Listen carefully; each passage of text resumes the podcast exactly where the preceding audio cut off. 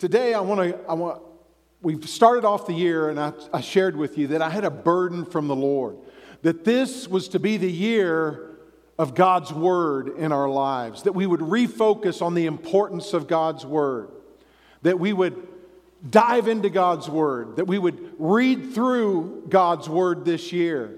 And uh, I'm, I'm doing great so far, because when I get on the treadmill in the morning, I put on my audio Bible and so I'm about 30 minutes, you know, into the Word. And, and it, it helps my, my exercise go by quick because I'm focused on the Word and reading the Word. And I just encourage you to dive into God's Word this year. And let's declare the year of God's Word over our lives. That we believe this is the Word of God that we're going to do our best to live by God's word, and we welcome Him to empower us to do that. And we want to know God's word. We want greater revelation and understanding of God's word. And we're going to apply it in our lives. Well, today I want to take a facet of that. I want to talk to you about attitudes and the approach that we should have towards Scripture. A couple of weeks ago, I was talking about Scripture and about the external evidence that we have that this is the Word of God. There's internal evidence and there's external evidence. External ev- evidence has to do with the scientific study of biblical criticism, that has to do with uh, the accuracy of the original text and how that that we have the original text brought to us today. And we looked at all that. There's also an in, internal evidence, and that's the greatest evidence to me, and that is that when I read God's word and I received Jesus into my life, my life has ever been changed. Amen? Forever, I've been changed. I'm not the same anymore. God's word is powerful. And, and that's why we want God's word proclaimed in this world. Well, today I want again I want to look at the attitudes and the approach that we should have to study scripture. So if you have a notebook, if you have a, a bulletin or something in your hands, I want you to grab a pen because I want you to write some of these, these principles down. I'm going to give you three principles and then seven guidelines in how to study Scripture. And this is very important. In John chapter 7, I'm going to begin there today verse 16 and 17. Jesus answered them and said, My doctrine is not mine, but his who sent me.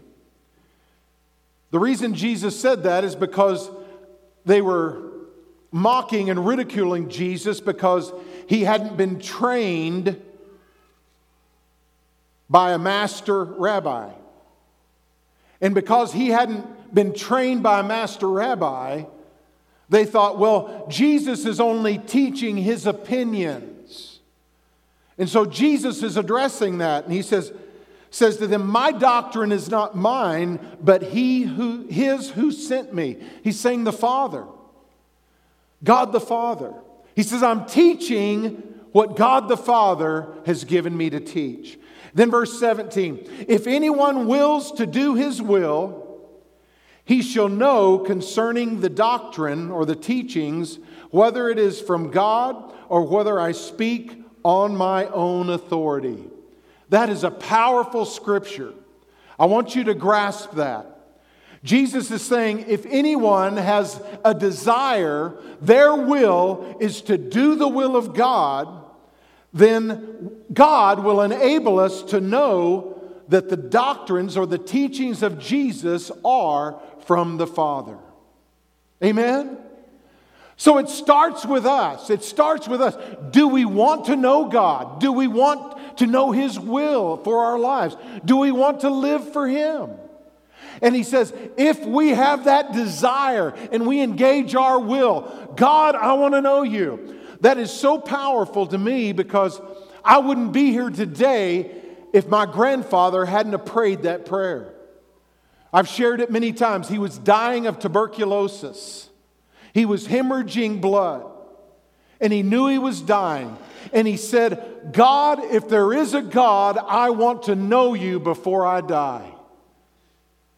And because he had that sincere desire, God led him down the streets of Tulsa, Oklahoma, and he heard music from a little Assembly of God church, and he went in through those doors and he encountered a pastor who had been listening to God, and God laid on his heart that there was going to be someone who was going to come in that needed to know Jesus that day and that needed healing.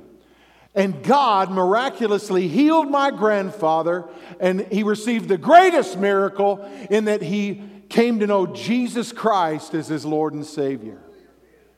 So, this, this is so powerful because I've seen it in my own family. And I wouldn't be here today because my dad hadn't been born. So, if my grandfather hadn't said, God, I want to know you if there's a God, I wouldn't be here today. So somebody say, Praise God. Pastor Milt's here today. There's another verse that I want you to think about in Jeremiah 29 13. And you will seek me and find me when you search for me with all your heart. Those kind of go together. We engage our will. We say, God, I'm seeking you. I want to know you. God will not disappoint you. When you seek with him, seek him with all your heart, you will find him. That's God's promise. Amen. I want to give you a couple of statistics that are interesting. Today, there are 717 different languages that we have translated the entire Bible into. 717 languages that we've translated the Old and the New Testament into. There are over 1,500 languages that the New Testament has been translated into. 1,500. And then portions of the Bible, such as Many times when we discover a new language, an isolated group of people, we, will take, like the Gospel of John, and translate just the Gospel of John because it kind of condenses the whole of who Jesus is and his ministry and salvation and redemption. And we'll translate just the Gospel of John first and then present that to the, to the people. And that has been done 3,312 different times in different languages. So, of the, of the total of the total of 7,097 languages that are currently spoken in the world today, there's no other book that comes anywhere close to being translated into the majority of languages other than God's Word. Why? Because those that have come to read His Word and have been transformed by the Word of God understand that this is not just another book, it is the Word of the living God that has been passed down to us. It transforms hearts and lives, and we desire that everyone in the whole world has the opportunity to read the Word of God. Amen.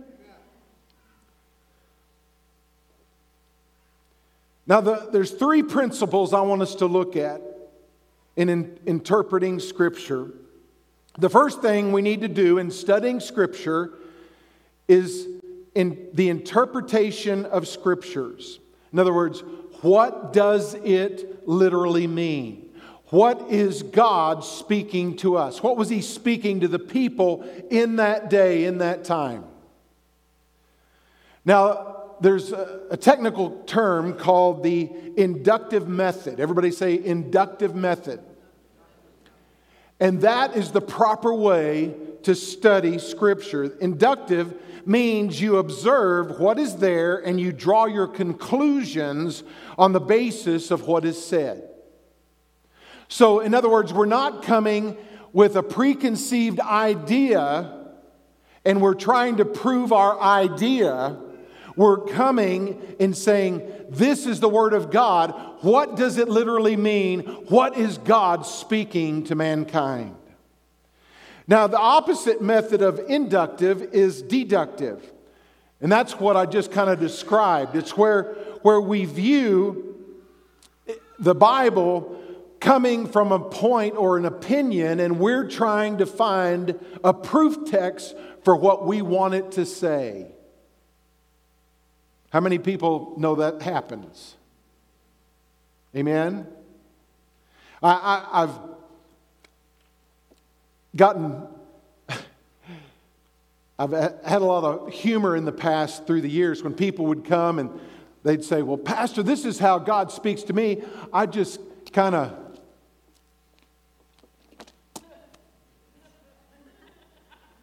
She weeps bitterly in the night. Lamentations chapter 1 verse 2.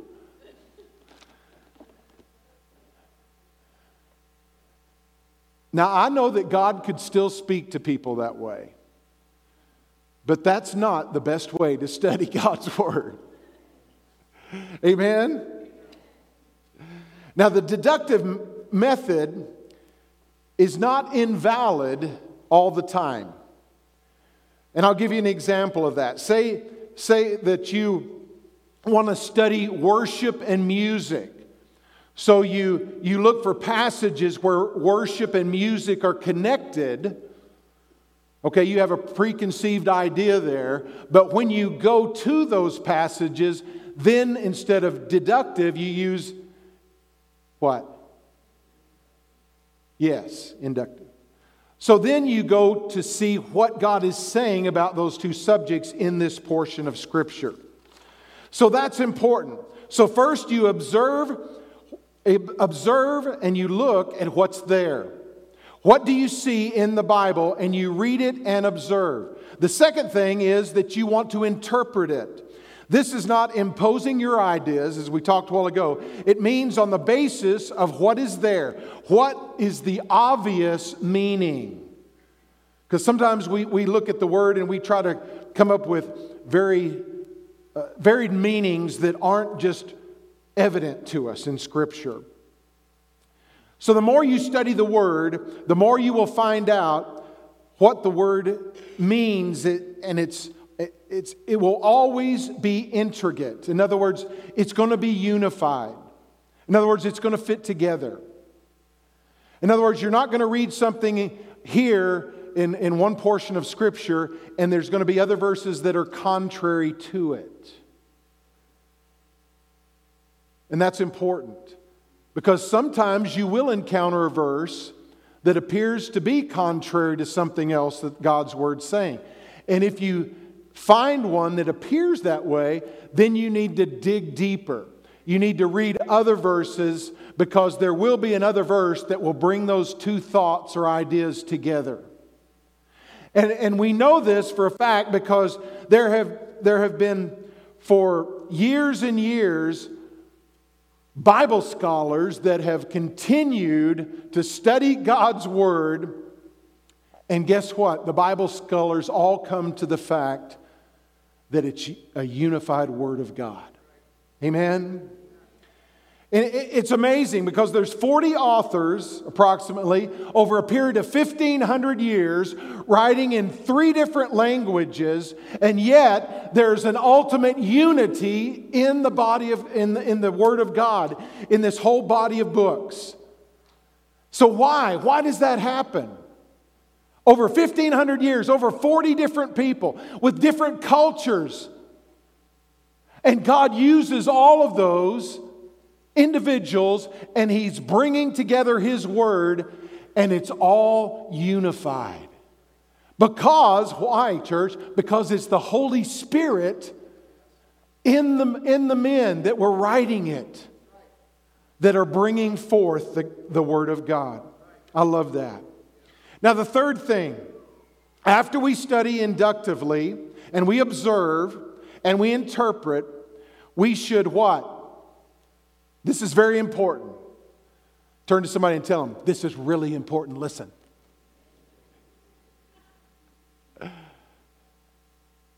we apply it in our lives. Amen? It's not going to do us any good at all if we study and we just have intellectual knowledge. We know what God's requiring of us. We know what God wants to do in our lives. But then we say, that's okay. No, we have to come with hearts that are open and say, God, I want to live according to the Word of God. And here, here's a verse for you in James chapter 1, verse 22. Be doers of the Word and not hearers only deceiving yourselves. Did you hear that? We deceive ourselves if we're only hearers of the word and not doers of the word. For if anyone is a hearer of the word and not a doer, he is like a man observing his natural face in a mirror. For he observes himself, goes away, and immediately forgets what kind of man he was. But he who looks into the perfect law of liberty, notice God describes his law as a law of liberty. God wants you to live in the freedom that comes from knowing his word. From the perfect law of liberty and continues in it. That's important. So, not only do we know God's word, we begin to live God's word, but we continue to live in God's word and is not a forgetful hearer, but a doer of the work. This one, listen to this, will be blessed in what he does. There's a guarantee you're going to live a blessed life if you determine to know God's word and to live by it. Amen? How many want to be blessed? Then God's given us get his word which leads us to the ultimate life that we can live on this earth. Amen. There's another verse.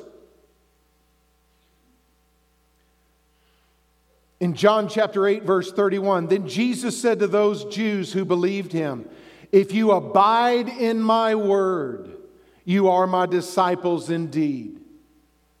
You can't call yourself a disciple if you're not going to abide in the word of God. And you shall know the truth, and the truth shall make you free.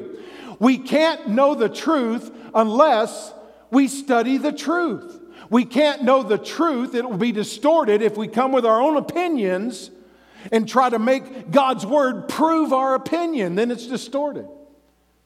For years, the Bible was kept away from the general public, from the masses of people. It was kept away. Why?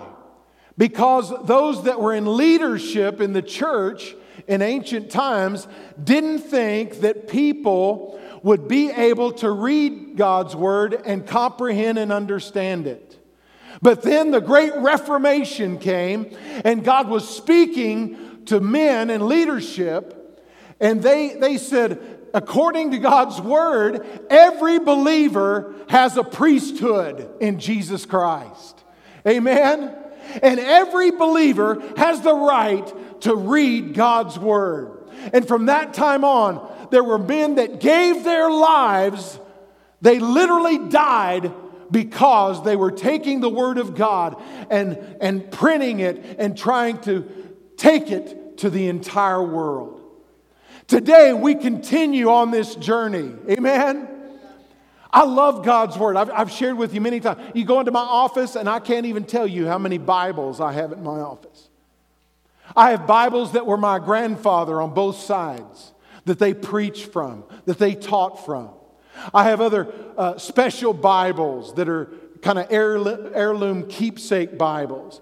Then I have uh, Bibles from various great men of God that I respect that have different commentaries in them. And I, I thank God for them. And the commentaries give us background many times and help us to understand passages better.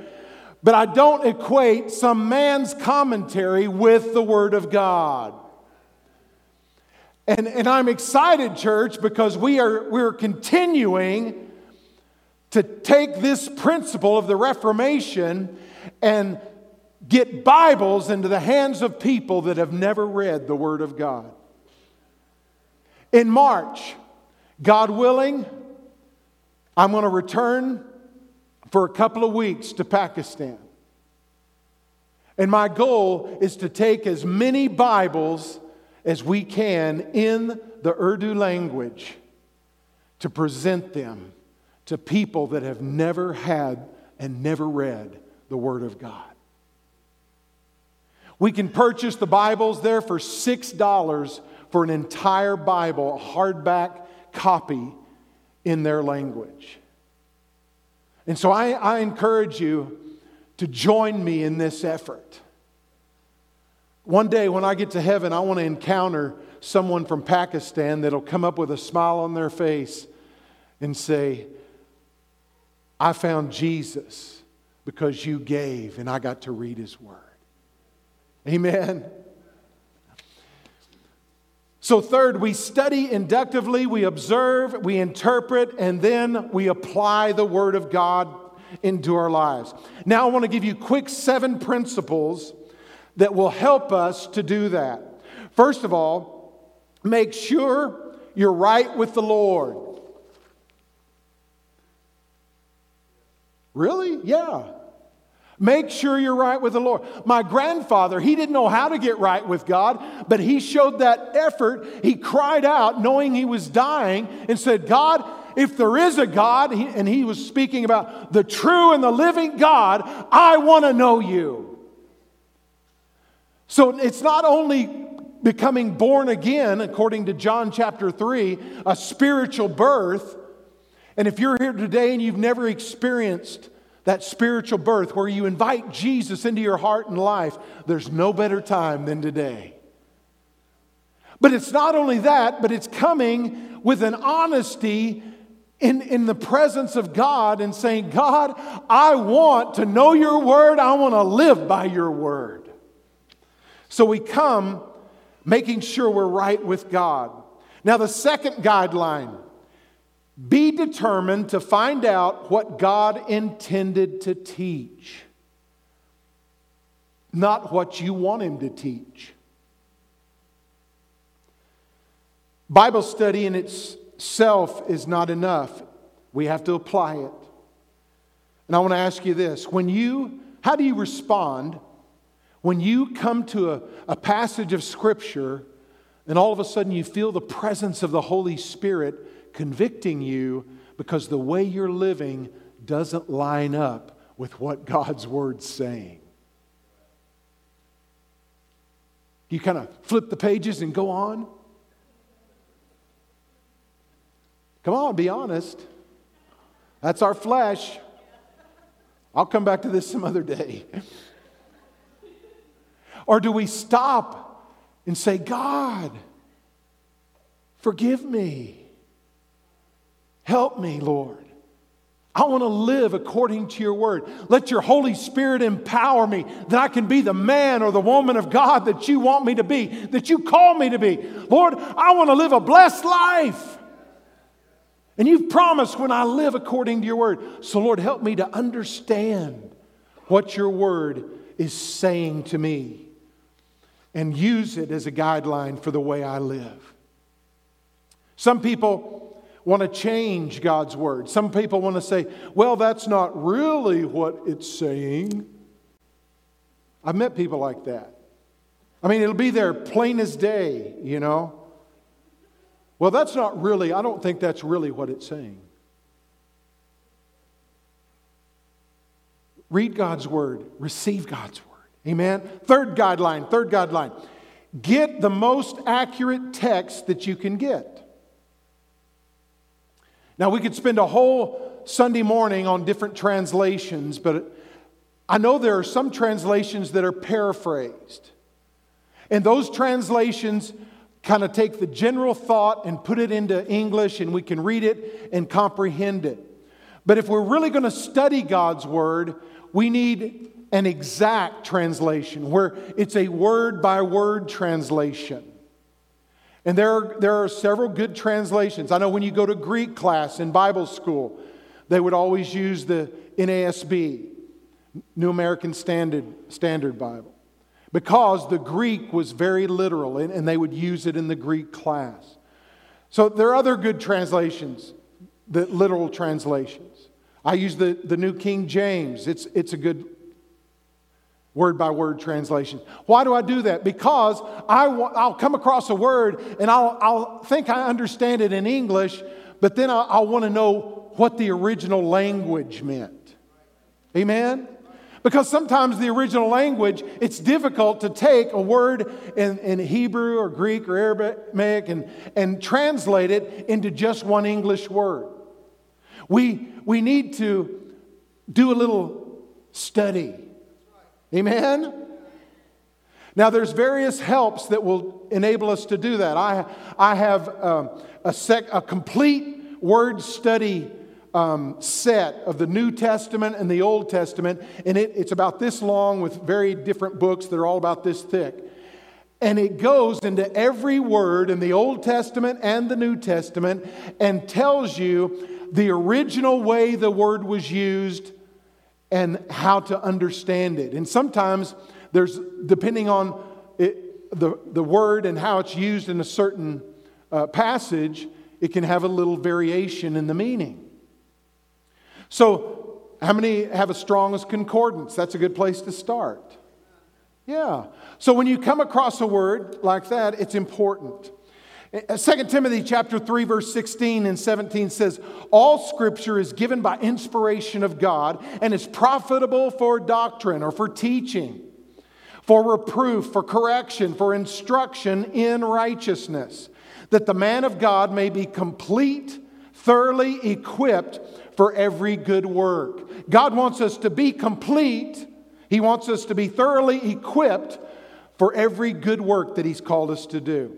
The whole of Scripture is given to teach all about the foundational things in our lives. Did you get that? In other words, it doesn't matter what we're facing, what kind of struggle, the answer is found in the Word of God. Amen? Another verse that I love is in Joshua in the Old Testament, Joshua chapter 1, verse 8. This book of the law shall not depart from your mouth, but you shall meditate in it day and night, that you may observe to do according to all that is written in it. For then you will make your way prosperous, and then you will have good success. How many different books do we see in, in Barnes and Noble on how to be successful. Let me tell you right now, none of them compare to the Word of God. He promises us if we read it and we apply it in our lives, we live this way, we will prosper and be successful. Amen? The fourth thing interpret the words used in any verse according to the Bible usage. Okay? In other words, we let the Bible interpret the Bible. Many times people will take an English dictionary and they'll, they'll try to figure out a word and try to understand it better. And that, that, that may work about 80, 85% of the time. You'll, you'll kind of get an understanding. But that doesn't give you the fullness of the original language, like we were talking a while ago. And, and just to show you, I want to turn to one of my favorite verses. It's in Hebrews chapter Hebrews chapter uh, 13. Turn, turn to Hebrews chapter 13. I love this. Most of you that have been here any length of time have, have heard this. Verse 5 in, in Hebrews chapter 13, the last part of the verse says, For he himself has said, God himself has said, I will never leave you nor forsake you. Now, how many are thankful for that? Amen? But what we don't understand when we read that in the English is the fact that the word never has a much greater, more powerful meaning in the original language. It's actually a compounded negative. In other words, it's a forever never. And, and to put it into English with that kind of uh, power or strength, it would read more like this God is saying, I will never, no, not ever, no, never leave you or forsake you. Now, don't you love that? But if you look up leave and you look up forsake, and you see how it was used in Scripture, it becomes even more powerful to you. And so I'm going to read the whole thing if you take all the different ways that it's used in Scripture. This is, this is the, what God's trying to get across to us. I will never, no, not ever, no, never give up on you, abandon you, leave you behind, cause you not to survive, leave you helpless, nor shall I ever relax concerning keeping my presence with you. You see what I'm talking about, church? So we want to we want to dive deep into the Word of God. We want, want to understand the power that, that's there and, and, and let the Bible interpret the Bible. How is it used, this same word used here? How is it used here? You can, you can also take a word like uh, baptize or baptizo, and, and you can take that word. How is it used in this time period? Well, it was, I'll give you two ways that, that baptize was used. One, it was used when they would dye a garment. They would put the garment into the dye and it would be saturated. Amen? Another way they would use is when a ship sunk in that day and the ship was not just filled with water on the outside, but the water would rush into every compartment of the ship and it would sink. And that word is used when the Bible talks about being baptized in the Holy Spirit. Amen? So God says, I want the Holy Spirit to saturate every part of your being and to, to enter into every hidden room that you try to close off. I want it to be open and let the power of my Spirit fill your life. Amen? So it's important that when we study, we understand these things. One more word is the word righteousness. The word righteousness in the English dictionary reads acting in an upright or moral way. But the biblical idea of righteousness is different. And, and we can get off track if we just use our idea of righteousness. Because the Bible says our righteousness is as filthy rags. Amen? Our best deeds fall short of the glory of God. So God isn't calling us to grit our teeth and say, I'm going to be a good little boy. He's saying you can't be a good little boy unless you surrender everything to me and my presence and my power fills your life and I will enable you to live like I've called you to live. Amen? That's the righteousness that God's word speaks about. 2 Corinthians chapter 5 verse 21. For he made him who knew no sin to be sin for us that we might become the righteousness of God in him, in Jesus. The only way that we can live the life is in Jesus. It's surrender to Jesus, having the power of the Holy Spirit equip us and empower us to walk the walk and to talk the talk. Amen. You know what happens when we get off track and we, we start saying, well, if you're going to be a part of our church, here's the list. You can do these things and you can't do these things. You get off track, it becomes legalism. Amen? And that's how cults are started. Honestly. It's man's ideas instead of surrendering to God and allowing Him.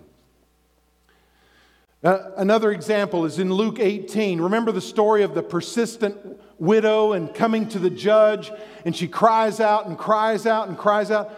How many have ever read that and thought Jesus was teaching that God's like this judge and you've got to cry and cry and cry, and maybe after a while, God will relent and answer your prayer. If you read it at first, at face value, you can come up with that conclusion, but that is not what Jesus is teaching. Jesus is teaching by comparison. In other words, if this ornery old judge that really doesn't care and love this widow will finally give in and give her justice because she's persistent in crying out to him, how much more will the God our Father, who loves us and wants the best for us, he, he will intervene when we cry out to him. Just keep being persistent. Sometimes there's spiritual warfare. Sometimes there's other things. Sometimes it's just not the right timing. But we continue in prayer knowing that God is just and God's going to answer our prayers. And finally, number seven, the Holy Spirit is the best interpreter of the Bible. Amen? Jesus said in John chapter 6, verse 63, The words that I speak to you are spirit, and they are life. This is the greatest and the ultimate principle of Bible interpretation. And that is when we come and we begin to read, we ask the Holy Spirit to give us revelation, to give us understanding, to help us understand what God is speaking to us. From time to time, I'm given the opportunity to go and to pray for pastors as we install them in my region. And one of the things that I love to pray, and I also do this with the candidates that are coming to, to receive their credentials and go into ministry. At the very end of the credentialing uh, interview, I'll, I'll have them come and we'll, all, the, the, all of us in there in the credentialing interview, will pray for them. And one of the things we always pray is Lord, give them fresh revelation as they read your word. Let it come alive to them. Amen. The Holy Spirit, when He helps us to understand, what was the verse Jesus said there? The words that I speak to you are spirit and they are life. Life. So when when we say, Holy Spirit, help me to understand the Word of God. And He helps us to understand He's bringing life to us. Amen? The only problem with this is when people think the Holy Spirit is giving them something in word in the word and it's not the Holy Spirit. So that's why it's important to apply all of the other six guidelines that we've talked about along with the seventh one. Because the Holy Spirit isn't going to contradict himself. The Holy Spirit's going to show you the, the meaning and it's going to come evident to you. In fact, again, this is how cults start. So the, the leader of the cult will say, God gave me a revelation, or God gave me a vision, or the Holy Spirit spoke to me. And this is something that nobody else has ever taught you. This is something that nobody else has ever seen in the whole world. Now, here's some Kool Aid. I want everybody to drink it. It's sad that people get caught up in those things. And it's because they haven't studied the Word of God themselves. They haven't welcomed the Holy Spirit to give them that revelation to understand and to know the truth. Amen. So today, I know this message has been a little different than normal. It's been a little academic. But I felt very strongly, church, that we need to understand this and apply it in our lives. Amen. As a pastor, I don't want this Bible to be used as a coaster on the nightstand in your, in your bedroom. I don't want it to be used as a coaster in the living room on an end table. I don't want it gathering dust up on a shelf. Because the times that we're living in, they're increasing in evil. We're, we're coming upon times when, when the world says what's good is bad and what's bad is good. They're trying to teach our children in school things that are contrary to the Word of God. They're trying to pressure our culture to give in. They're trying to get the Christians to reevaluate what the Word says and to compromise the Word of God. And in the last days, they're going to be a remnant of people that are not going to compromise the Word of God. They're going to know the Word of God. They're going to quote the Word of God. They're going to live by the Word of God. And they're going to take the Word of God to the world. Amen. And that's who I want to be. I want to be a church like that.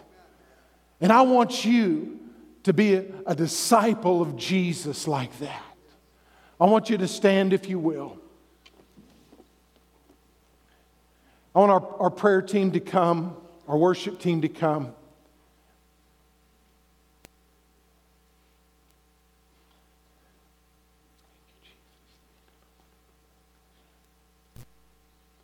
And I want to pray for you. And then our prayer team is going to be in the back and across the front. And if you have a prayer need, we are a church that believes in the power of prayer. And we want to agree with you in prayer. Because God's word says, if any two agree as touching anything on earth, whatsoever they shall ask of the Father in heaven, it shall be done. That's God's word. That's why every Sunday morning we take a few moments at the end of the service and we'll have our, our prayer team stationed around the auditorium because we want to pray with you and agree with you because God hears and God answers. But before you step out, if you, if you need a healing touch today, God's word says that He's our healer. If you need forgiveness today, maybe you've done something that, that you know is just horrible, it's wrong. God's word says that He forgives you when you come to Him, when you turn from that and repent. Whatever your need is today, we want to pray with you. But I want to pray a general prayer for all of us right now. So bow your heads with me if you will. Heavenly Father, I thank you for your word. Lord, I thank you for the simple principles and guidelines that, that we have talked about today that align with your word to help us, Lord, to understand the word of God better than we ever have. Lord, I pray for greater revelation in your word than I've ever had before, and I pray that for everyone here.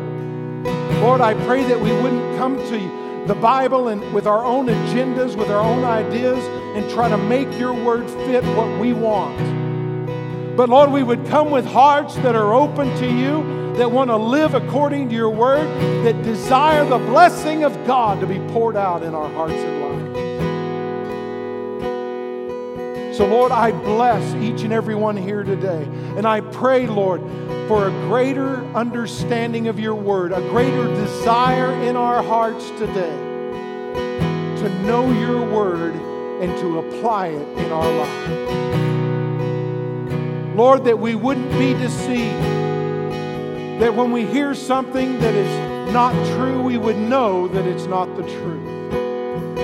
And Lord, that we, we would know the truth because the truth sets us free and you desire for us to live unencumbered, to live in the freedom of the Lord Jesus Christ. So, Lord, I just pray that everyone in this building today would agree with me say, Lord, help us to have a desire to read your word, to understand your word clearly, and to apply your word in our lives. We ask you in Jesus' mighty name. Amen.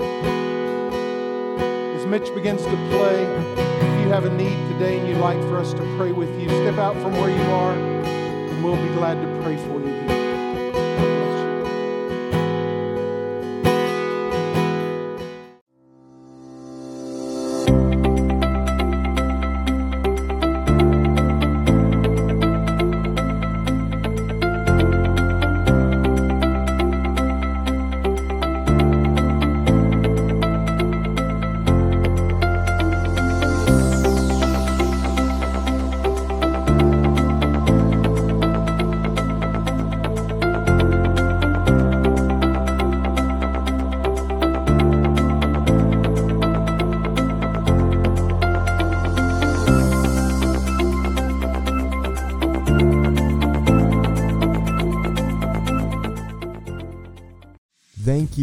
Joining us today.